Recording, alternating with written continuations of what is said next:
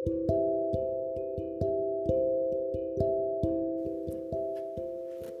すか？じゃあ行きます。はい、山上慎吾です。こんばんは。えーサブチャンネル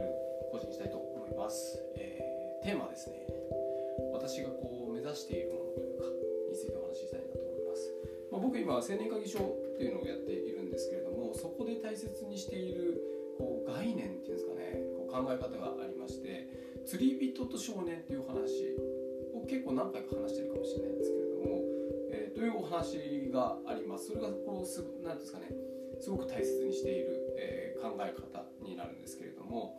えーお話の内容としては、まあ、お腹のすかしすかしているえー子供たちがいますとそこにま釣り人がやってきましたとでその釣り人はまあ魚をね持ってバケツの中に持っているとで釣り竿をこうやって持っている状態ですとでこの状態で、えー魚を与えるのかはたまた釣り竿を渡して釣り方を教えるのかと。この2択があると。子供たちはお腹を空かせているんですと。今すぐこうねすごいお腹を空かせているから今すぐこう食べたいと。でもそうしたらあのその旅人は去ってしまうと。つまりこうその1回限りもしくはその旅人がまた来た時にまたもらえるかもしれない。釣り人か。釣り人が来た時にまたもらえるかもしれないけど。そういう釣り人がいないとその子たちはお腹を満たすことができない状態になってしまうと。それに対してこう釣り釣り竿を渡して釣り方を教えてくれればその、ね、今のこう上っていうのはなかなかこうすぐにはこう、えー解決はできないけれども釣り方を覚えれば釣り人がいなくても今度は自分たちだけで、えーそういった魚を取って、えー上をしのぐことができると、えーこのどちらをこうやっていくのかっていうのが青年会議所でよく言われるんですけれども青年会議所は目指すのは、えー釣り方を教える方なんですよ、はい、だから直接的な、えー影響というよりは間接的な影響。しかし、えー持続可能な影響の与え方っていうふうに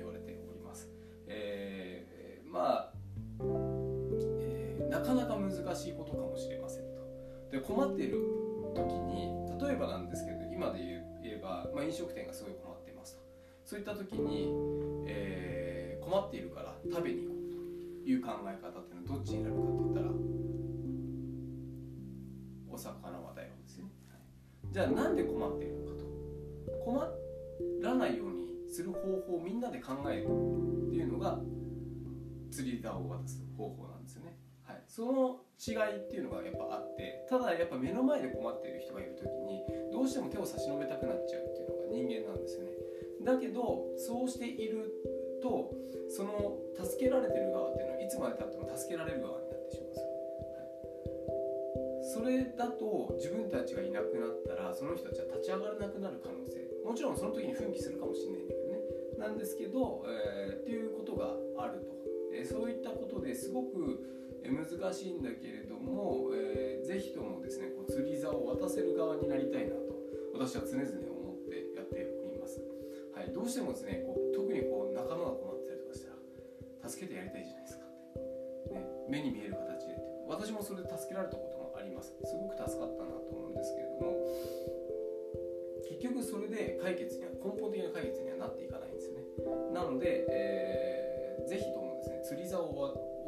渡して釣り方を教える側になりたいなというふうに考えております。でこれはね別に青年会議所だけじゃないんですよ、えー自分の、やってること全てに対してそういうふうに思っております。特に仕事とかそうですよね、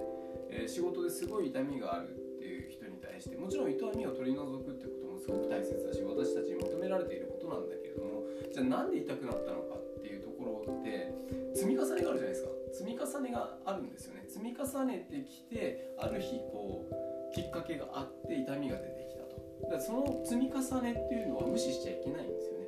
これがあるから今こうやって困っていると。それをしっかりと、えーお伝えして見え見させ見える化してあげてじゃあどうしたら今後この痛みが出ないようになるんだろうと。残念ながら人間ってだんだんだんだん衰えていくんですよ。何もしなかったら。それを、えーやっぱりこう今まで積み重ねてきたのがそのまま原因を変えないでやっていった。どんどん悪くなっていっちゃうしどんどん生きづらくなっていく。んですよね何か動くにしてもどこか痛いとかそういった風になっていくと。それが良しではなくていいんですよ。あのよしとしなくていいんですよね。あの痛みとかがなくて全然いいんです、はい、それを当たり前だとしないでください。あの周りがそうだからとかなんかやっぱ年取ったらそうだよねって思わなくていいんですよね、はい、まだまだこういくつになっても、えー、若くいられるというか若々しくいられるということはできるし、えー、実際にそれが体の機能として大丈夫でありますし見た目とね、あの寿命というのは結構相関関係があるとも言われている、はい、そうじゃないとも言われている。ですけどもそういうのはすごくね大事にした方がいいなと思っております。なので、えー、うちだと結構うん痛みが取れたら終わりじゃないよという言い方するんですけれどもこれに理解していただいて、まあ、少しでも、まあ、あの共感していただいている方がこう患者さんになっていただいていると思うんですけれども、えー、目先のことにこう掴まれないでほしいなというふうにいつも思っておりますで私たちもそれがしっかりと見えるようになんでこうなってしまったんだろうと原因があるわけですよね。で原因を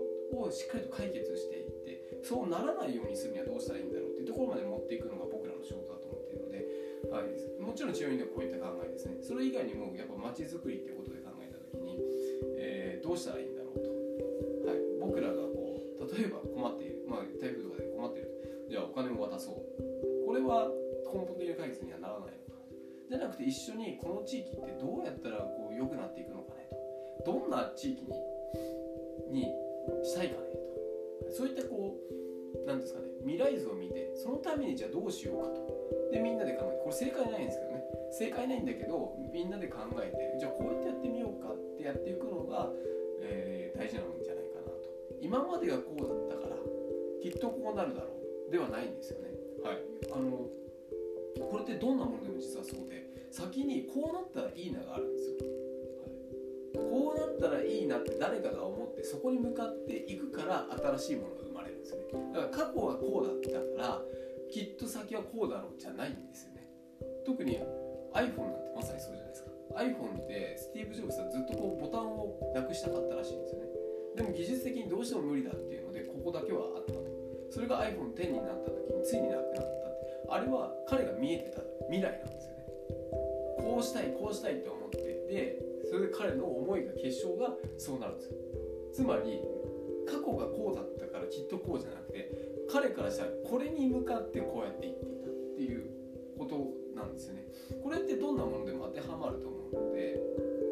えー、そういったことを僕大事にしていったらいいかなと思います。もちろんこ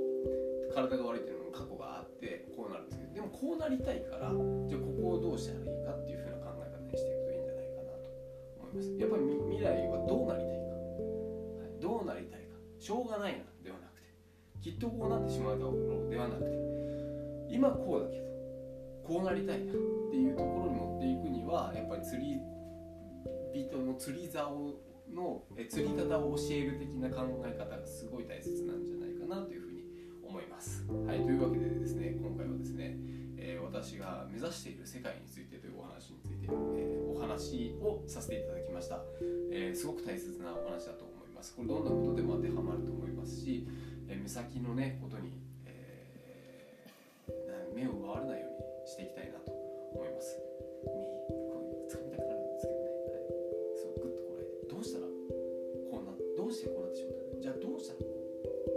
目指すべき